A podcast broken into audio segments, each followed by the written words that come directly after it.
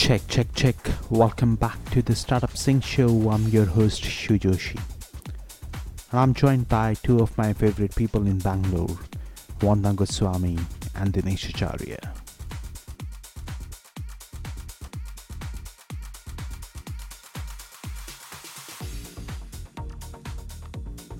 In this episode, we interview Dr. Tav Pritesh Sethi. Dr. Tav Pritesh Sethi is a physician scientist and innovator in the area of digital health, artificial intelligence, and machine learning. He has spent most of his career in healthcare. His expertise is in building teams that bridge healthcare and computational science. He has also played a very significant role being faculty in charge of entrepreneurship in addition to his academic responsibilities at IIIT Delhi. He is affiliated with Department of Computational Biology, Infosys Center of Artificial Intelligence, and is a fellow member of Wellcome Trust DBT India Alliance. He's also one of the former visiting faculty members at Stanford School of Medicine and is currently faculty in entrepreneurship in New Delhi. So, if you're a solo entrepreneur who's just starting up in life science um, sector, uh, there are certain key questions that you should ask yourself. Uh, one of those key questions is who owns the science that you want to commercialize. Other one is how strong is that science? Uh, whether you would be able to defend the IP around it and products, services, platforms, what will be the applied application of your science? Because customers won't buy science, they buy product, platform, or your services. And some generic questions you should ask yourself what will be the total market size what will be the tam what will be the obtainable market out of that market size allow Tav to introduce himself and welcome to the board thank you Shu. so uh, so basically, I come from a medical background. I did my MBBS, as you said, and shifted to computing um, to to provide solutions to uh, medicine uh, and healthcare through computing. And for the last 15 years or so, we have been working in the space of data science, analytics, and um, creating value uh, through these and what we do in day-to-day clinical uh, practice. So part of what we do is in the ICU settings where we uh, create predictive models for uh, critical outcomes.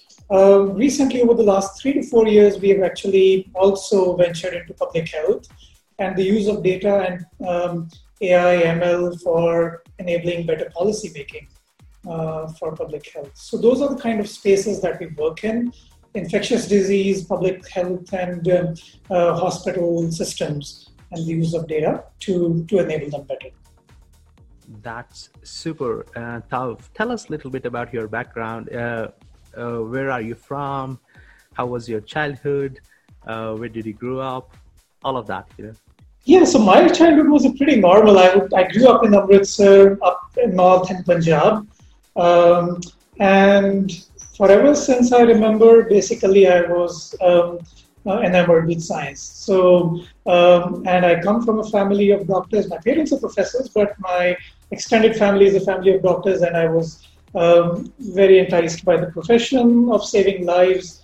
Um, so that's why I uh, pursued my MBBS. And pretty soon I realized that um, um, the science part of it actually starts taking a backseat when we uh, come to the day-to-day clinical practice, which is somewhat um, um somewhat unfortunate in India. Um, so that led me to um, come back to science and pursue a PhD.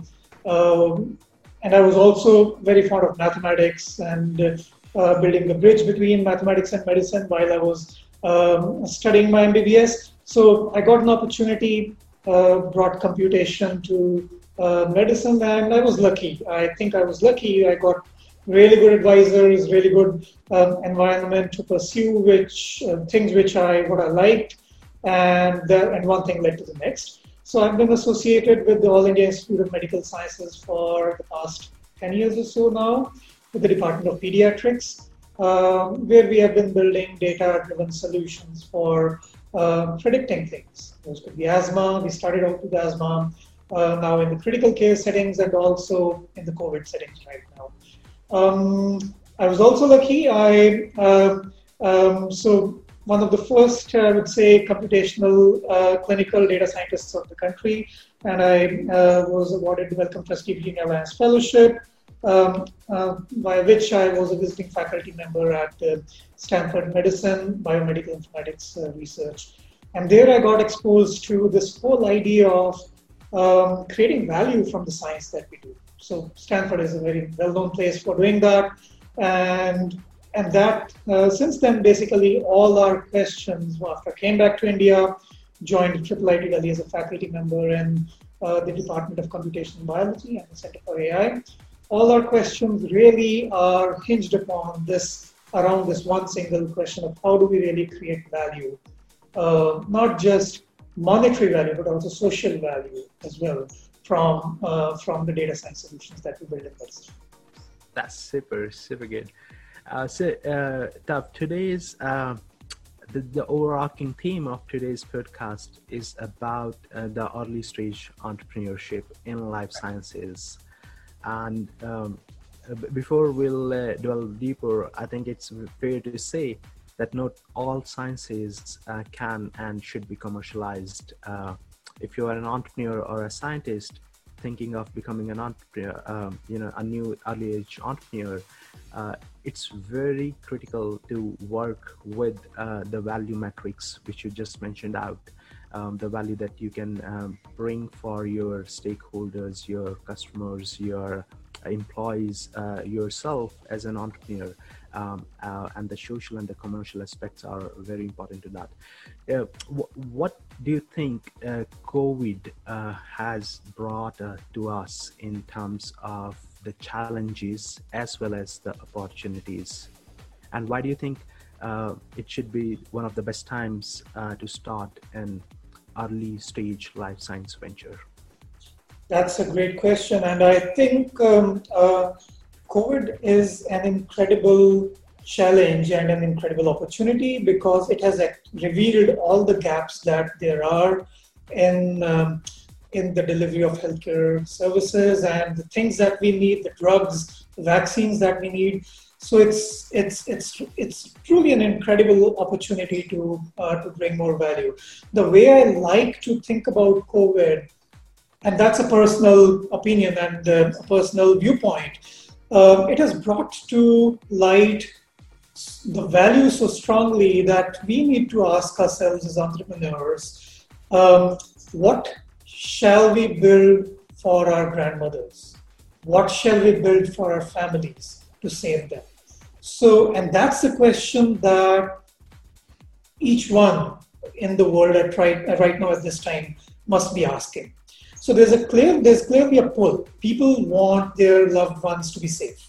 People want, they are willing to pay for things uh, that can save lives. So, but as entrepreneurs, we should really, uh, again, I would say, pivot our um, our value system towards what is that that you are willing or I am willing to do for my family, and then create. Uh, uh, and then extend it to the extended uh, community that we have around us and build solutions that your family will buy and your your near and dear ones will buy um, and they will value so if that's if that's something that we keep in our mind i'm sure people would find value in whatever we build and and would of course pay for it and would buy uh, buy it. so i think it's an incredible um, uh, pivoting point to, to shift from just monetary value to life value, uh, especially in the Indian ecosystem, where we see that um, our uh, health systems need some sort of revamping as well. And there is an opportunity for entrepreneurs uh, to deliver that. There are um, extremely talented people, extremely talented um, um, entrepreneurs out there, scientists out there who have the solutions and they just need to find that real fit which can create a reinforcement uh, in, in, in, their entrepreneurial, uh, in their entrepreneurial journey and, and their venture. So, so that's what I think uh, COVID has brought us. It has brought us um, a very clear opportunity to, to fill that gap. And the second thing that it has brought up brought us is the understanding that we need to find long-term solutions. We, we are no longer happy with knee-jerk solutions. We are no longer happy with solutions that will last just maybe six months or one year, the time what uh, COVID may last, we hope. Um, but solutions that will be there for us uh, in our health systems for a long time. Uh, and, yeah. Absolutely, yeah. absolutely, absolutely agree with you. Um, the long-term sustainability of the solutions that we build now is very critical for the ecosystem as well. Uh, uh, so, uh, if if you are a researcher today in India, who is just about in the fourth year of their graduation or third year of their PhD, uh, you know, research and building up your thesis.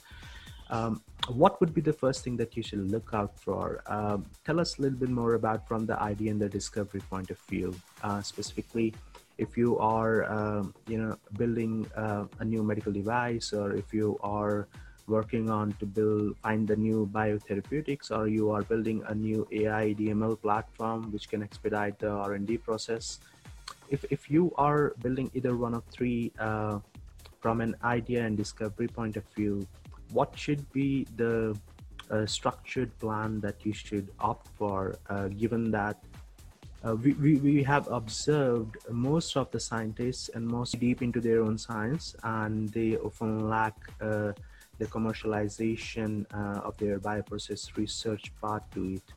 Um, so, uh, what in your view, uh, with the at Indraprastha University and a couple of other places that you are associated with, what's the generic trend that you have seen among these new uh, early stage entrepreneurs? Every research, as you said, is uh, is meant to be commercialized, and not every researcher or a PhD student um, should be thinking about entrepreneurship um, um, necessarily. Uh, because there is definitely value for blue sky research. There's definitely value for uh, for finding uh, interesting solutions to uh, which, which which may have scientific value of their own. But to the to the sum to the to a certain proportion of these outgoing researchers we do see that some of them are naturally inclined to uh, to think in terms of societal value, in terms of commercial value, and in, in terms of benefit of their research. And to them, what we see is that the university systems are not very equipped um, with, uh, uh, with, with mechanisms that can actually encourage them. And scientists researchers, faculty members, um, as we are most, mostly academicians, we tend to care more about research outcomes, papers, and, um, and, and sometimes patents, but, but we rarely go the full, the long haul of uh, creating uh, a startup. So, uh, so recognizing that, I, I, we, we saw that trend, uh, which we found to be uh, uh that not to be conducive. So in our university, we, we started programs uh, such as minor program in entrepreneurship, uh, which actually equips and trains students right from their bachelor's to, to master's to, uh, to PhD students in, um, in thinking about entrepreneurship and, and taking that, although it cannot be taught, but exposing students to uh, to courses that can help them make those decisions early and to help them find out if they're cut out for it. And then there are the things, for example, the incubation centers and the innovation centers, supporting them, uh, supporting uh, new ideas. So that's all a part of it. But I think a structured curriculum, a structured program that lets students and even the faculty members to really see if, uh, if there's opportunities, I think, uh, a starting. And we are doing that. I totally agree with you. Do, do you think um, so, so very two critical point you mentioned out uh, one is the validation that uh, researchers look from the society as such, right?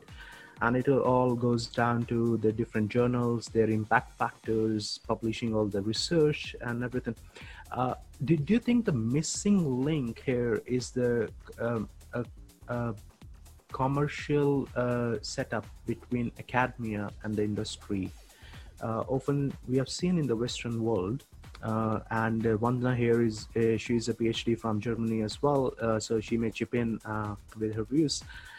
Uh, mostly, there every university have a certain sort of endowment fund abroad, um, and in addition to that endowment fund, they have um, a spin-off accelerator incubator in-house within the university, which allows early stage researchers uh, to become new entrepreneurs. Right. And entrepreneurship is is just a mindset right? It's right. a it's more it's more less like a job but more like a lifestyle that you do uh, that you opt for when you join the new journey. Yeah uh, tell us uh, more about the um, protection of ip of how I'm, I'm a researcher and I'm just going through the final stages of my PhD. I have something uh, which I really feel that can be commercialized. Now, if I'm a researcher in that space, how would I go and get a validation around the commercial aspect of the science, whether I should, you know, move forward or not? And uh, if i decide to move forward basis on the dis- different discussions that i have with my mentors with my researchers with the industry people how would i go around uh, protect my ip and what i really would like to uh, join here is um, in terms of protecting ip one should know who owns the ip right? If it's a sponsored phd research maybe your sponsor has rights to the intellectual property and if that is the case then how should you go around share that ip with them right? Or what, what are the uh, metrics around protection of the ip so if you could just uh, enlighten us for that piece as well. Um, so I can talk about what um, uh, what our institute, our university does. So um, essentially, as you said, I think uh, the first, as you said, there's there's a, there's a lack of um, um, understanding of the coupling between academic research and commercial uh, ventures. So the first thing to plug that is to be uh, to, to, to provide mentors. And, and that's the first step to, to really encourage mentorship from from people who people who have uh, been there, done that, and to have routine mentorship uh, right early on um, in the in the in the careers of students uh, made available. So that's something that we have very consciously, the, the leadership of the institute has very consciously decided. And even at the faculty level, I think we are one of the very first universities in the country where the leadership took a decision that the faculty members may choose to be evaluated um, for entrepreneurship. Typical evaluations happen on research and teaching, so uh, we were one of the first institutes, I believe, uh, where we said that no, if a faculty member is really, because um, how would a faculty member really go into entrepreneurship if we don't really value that? So, so the system, the uh, the university actually said, no, value that, and you may choose to get evaluated um, on your yearly reviews or appraisals, um, and you can choose to do that on what you did uh, on the front of entrepreneurship um, during this time. So the same uh, the same uh, message percolates down to students as well. So we have, for example, projects that can be uh, research projects, that can be development projects, and can also be entrepreneurship projects. So, especially in the program that we have, the ENT, the Entrepreneurship Minor Program, we require that at least one semester should be an entrepreneurial semester in which you need to either um, um, apprentice at some startup, and it has to be a startup with less than five people or less than seven people. So, so we try to uh, encourage that sort of uh, thinking and, and, and students imbibing that culture uh, pretty early on. But I think the missing links are having good mentors, uh, uh, which we are, which we which we go out actively, proactively to find, and then to make these connects. The second question about IP. Um, so our university in particular encourages that students, uh, the research that they do, they can actually uh, file for their IP. So the institute um, files for uh, for for the IP on behalf of the students, but then the the name the the uh, IP is in the name of the students, and the institute holds some uh, um, percentage. And the faculty members they can choose. Uh, they can choose to either um, own their entire um, own their IP totally from their sponsored research projects or whatever, or the institute can do it for them, uh, file the IP, in which case uh, uh, there is an equity sharing mechanism. So I think all these policies are pretty open uh, in many places, and many, and we have tried to uh, take the best of these policies across the country. We would not say that across the world because um, some we, although we might have, we would have liked to uh, pick some things, for example, from MIT or Stanford, but there are country level regulations which do not allow uh, some of the, these things to do. So we picked up the best things from uh, from the best IITs and, um, and and saw what was working, and we try to uh, make these as open and uh, conducive to faculty students as possible. Right, and uh, Tavi, if you can uh, tell us more about uh, the tech transfers, um, how does that work? The licensing agreement around technology transfers? Right. Uh, yeah, so if an external corporate would like to come down to uh, the uni and would like to create an incubation center around, uh, would like to provide you some sort of technology in association with University of Cambridge, Oxford, or anywhere else, how would that tech transfer goes and those protocols?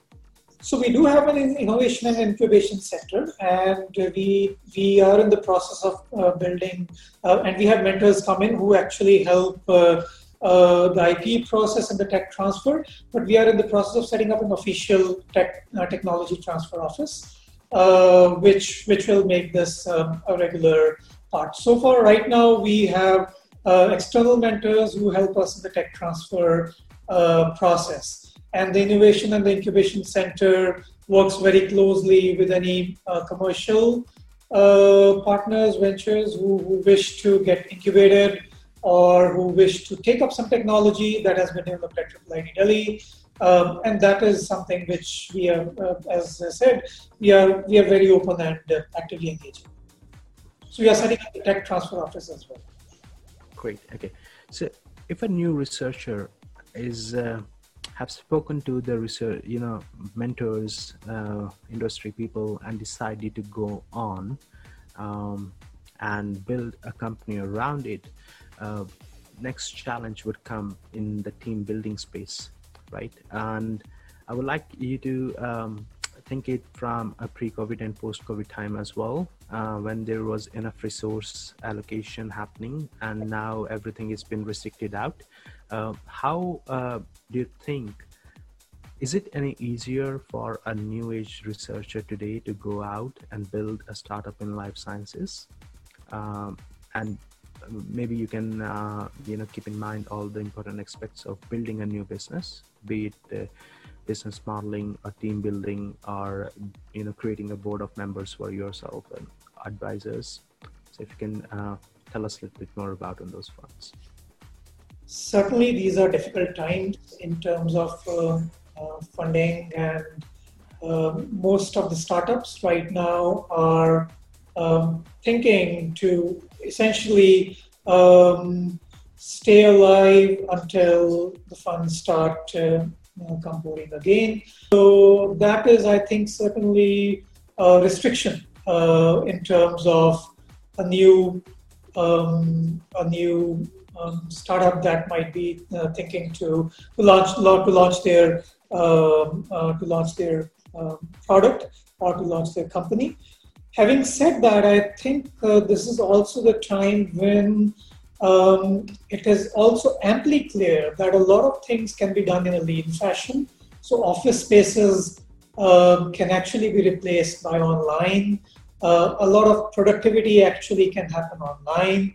a lot of cost cutting can happen by uh, by looking at uh, solutions that are digital. So all those things are possible. So those are also opportunities, as well as those are the uh, repurposing, I would say, uh, of existing technologies towards some of those uh, uh, directions. So a startup which is just starting up, it's best that if they can do it lean in, in as and then start uh, showing value with as much lean um, uh, capital as possible. Uh, but going forward, I think the, the, teams that are already built and they are now um, also facing um, the crunch uh, for funds. Um, I think that that's a real challenge for all of us, and the real thing will be to repurpose. And I've seen that happening. I've seen a lot of startups who were who did really well in these times, who really repurposed their solutions to health or COVID or something. To as I said in the very first place, to address some real need on ground, and actually found that their business boomed at this time. So I think it's uh, it's it's about repurposing, pivoting, uh, if possible, and if not, trying to stay as lean as possible. Don't don't go out raising a lot of fund. Try try to keep your uh, um, hiring minimum and uh, uh, just stay afloat and deliver value. I think that's what is the mantra right now. Uh, I mean, we, we are big fans of bootstrapping, no doubt in that. Yeah. Right. And the lean uh, startup framework is very famous within uh, the Stanford Academy ecosystem uh, within the Valley itself. And I think till the point you find out the product market fit for yourself as yeah. well as the company, it's very critical to be uh, on that bootstrap mode. Uh, it, it, allows you to do a lot of validation if you are a first time entrepreneur as such. Absolutely. So I was just discussing with Dinesh yesterday uh, a couple of points, and he pointed out uh, something very interesting about the founder investor dynamics of how that is changing in the COVID time. Dinesh, do you want to go around and uh, set up the point here? Yeah. Sorry. Um, thank you, Shiv. Um, so uh, nice talking to you, uh, uh yeah what I want to understand from funding point of view itself is, let's say if I have a product I already pre-COVID I've built or I've started, uh, is it a good time uh, since I have some value add product? Should I go for funding? Uh, first thing, obviously for a startup, I think it's not a good time to look for funding since it's it's a, a difficult time. But if I have already a product existing um, pre-COVID, do I really want to go in looking for funding at this point of time since there is a scope of getting uh, some funds uh, since there is a growth in digital health? Right. So I think I think uh, it's it's a very personal. I, I don't think there would be an answer that will fit all uh, because it will depend upon the product. Um, many products may be could be repurposed. For example, a lot of things that we uh, built for ICUs. They can be repurposed because there's a clear need for um, uh, for improving ICU care in times of COVID. Um, products that are relevant to, I would say, anything that is relevant to health systems at this point of time. It is good to go and pitch it in a way and look for funding uh, because it, it is clear that our health systems need a revamping. So uh, it is clear that once we start coming out of COVID, um, everybody is going to be looking for solutions to uh, uh, to not land up in the same uh, problem with our health systems. And I think if somebody has those products already, which plug some gap in the health systems, mm-hmm. those, those may be pharmaceuticals, those may be AI, those may be digital health or devices I think everything right now has a place in in uh, reinforcing or strengthening or maybe reimagining even uh, the health systems, and I think it's all about how we pitch it. Um, and I'm sure that uh, uh investors will be open to um, uh, to funding uh, because everybody is, is realizing that our health systems need to they, they we need clear restructuring. I, Absolutely, absolutely agree, Tav, on that. Um, uh, in terms of the pandemic, what has it done is one, it has brought all the weakness of the ecosystem right yeah. at the forefront. And second, it has also created a lot of leverage uh, within the uh, industry itself uh, where right value systems can be established, yeah. Uh, right metrics can be established as well. Um, Wanda, would you like to chip in about uh, you know the point we were discussing yesterday around uh, the startups uh, from uh, if you're planning a swab kit or any sort of uh, COVID related products in the market? How would you go around and do that? So yeah, sure. Uh, so actually, firstly, Tav, it's it's great speaking with you, and it's really nice to meet you virtually as well. Also, I really connected with the fact that um, yeah, you were drawn into healthcare because your parents were doctors and, and you saw that growing up, and it's the same that relates with me. Uh, I actually had a couple of questions for you. So the first thing that um, that you had mentioned that during the time of this COVID, that you see that there are certain gaps that have been identified. So since you are in the healthcare space and you've got this collaboration with tech as well, so what do you feel is that biggest gap that we have managed to identify during this pandemic? The biggest gap, in my opinion, is to have a connected health system. Um, we like to call it the digital spine. Uh, the National Digital Health Blueprint calls it the uh, the digital backbone. It's all the same. Uh, it's all. It's essentially what we need is at least for some emergency services. In, in for example, in times of COVID, which is which is a national emergency, we need a strongly connected health system. I'll give you an example uh, we helped we helped build one of these apps for um, uh, for um, for the Delhi government and uh, from our institute, which tells uh, how many ICU beds, which hospitals are available um, in Delhi, and so people can have a look at that. But going forward, that's just the starting point. If if this if there's a latency of information between what is existing on ground and and when it comes to the official uh, numbers, that latency is something that um, that actually offsets the uh, the benefits of so many solutions that people can uh, can develop.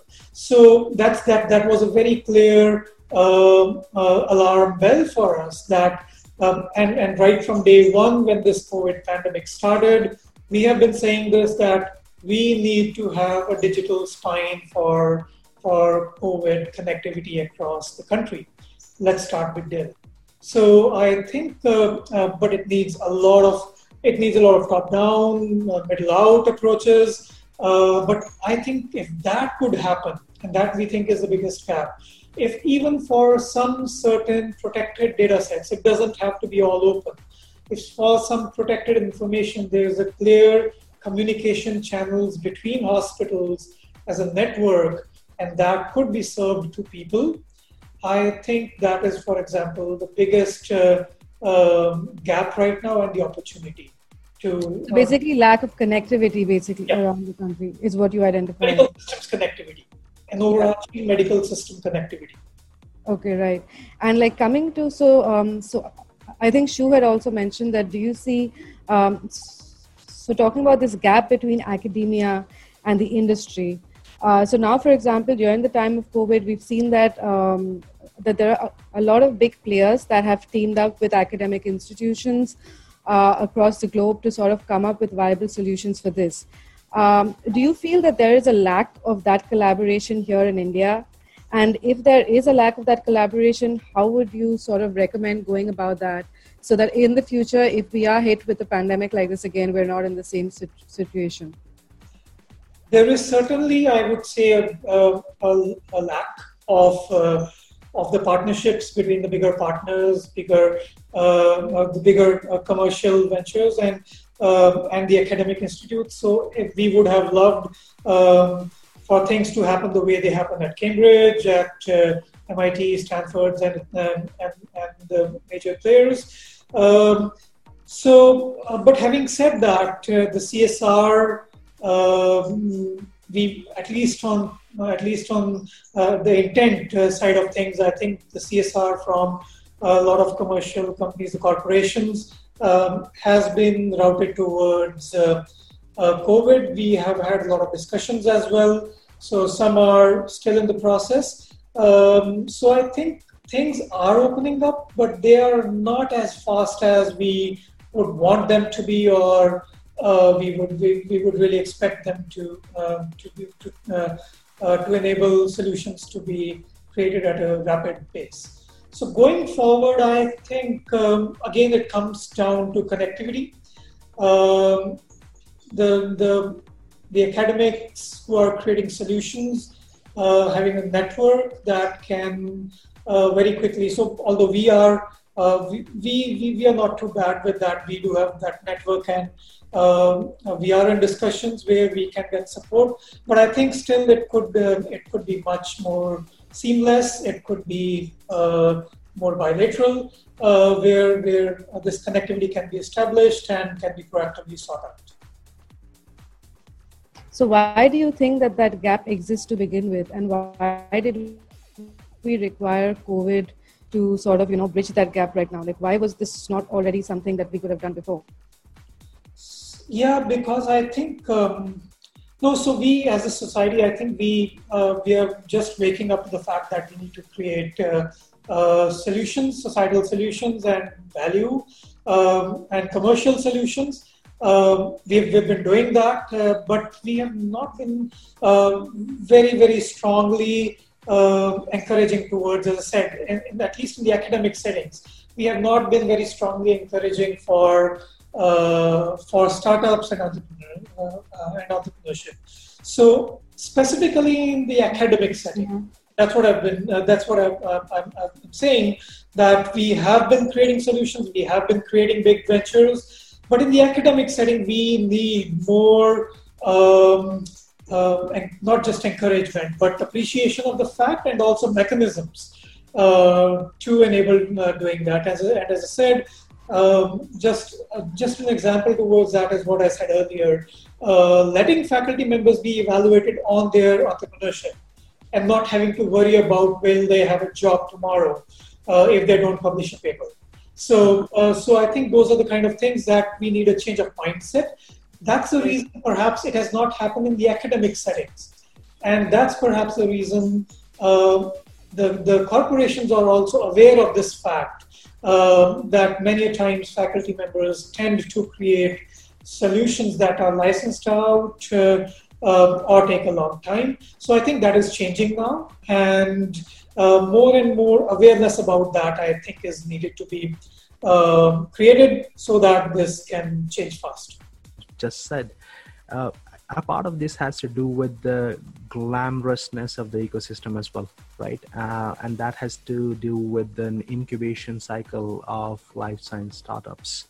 Right. Um, a lot of money will flow in if a suitable, uh, you know, uh, reportable exit will come out from the ecosystem. That brings a lot of spotlight what COVID has done, right, on the need of life science and healthcare ecosystem within the country, right, and the spotlight on the innovation, right, uh, wh- wh- why this uh, is critical, uh, and for that reason, I'll quickly like to chip in. Uh, we uh, uh, recently we have released a 50 million corpus with X Health Innovation Labs for connected healthcare, remote patient monitoring with Aster DM Healthcare and Social Alpha we are also in conversation with a couple of uh, biotech companies out of India to bring in 100 million uh, fund for establishing an early stage corpus structure for India. So uh, the new age researchers uh, would be able to uh, become new entrepreneurs and a lot of innovation can come. A pure play innovation come can come out of uh, indian educational structure. So yeah that, that that's Super. So, Tav, in uh, we we are almost near the uh, closing time. If you can uh, sum it up quickly, uh, what we need uh, in terms of the entire ecosystem, be it academic institutions, uh, venture player like us, or the government itself, the policymakers, what we should do individually at our end in order to promote the basic entrepreneurship around life sciences in India, and promote the culture of original research? Right. So I think um, three three key messages, as you said, the spotlight on innovation and value.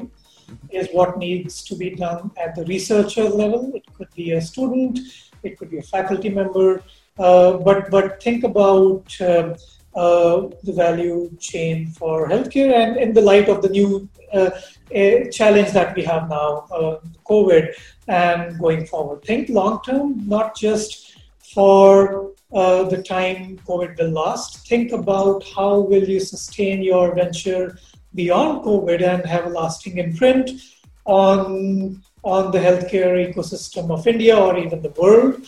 Um, and essentially, uh, for the organizations to, for the academic organizations to start uh, pushing some of these because there is uh, clearly a demand from the government side of things and also from the venture to really look for solutions that come from that can come from academia. So the academic structure, uh, the academia also needs to uh, to rethink its um, uh, its emphasis and the spotlights, as you said, to um, um, and its messaging to the faculty, students, everyone. Um, and I think uh, for the venture capitalists and uh, the funders, um, I I think uh, um, so it's it's probably I think they have the the, the uh, the furthest insights into how how this will go and play, and so for them to really uh, help uh, some of these early uh, stage startups also with mentors uh, who can really guide them towards the best possible outcomes. And I think that that uh, that would create perfect sauce, perhaps, for um, some of these early stage ventures to to make it big. That's super super good, thanks for your time today. It was amazing having this discussion. And I'm not sure, we are not done yet uh, in terms of the discussion. There is still a lot many more sessions we can do. If time permits, we will definitely come back and uh, talk more about the entrepreneurship for early stage ventures. I thank you again on behalf of entire team of Entrepreneur Podcast Nation today uh, to give your time and give us insights into the early stage ventures. Thank you so My much. Pleasure, My pleasure. Thank you, Vandana. Thank you, Dinesh.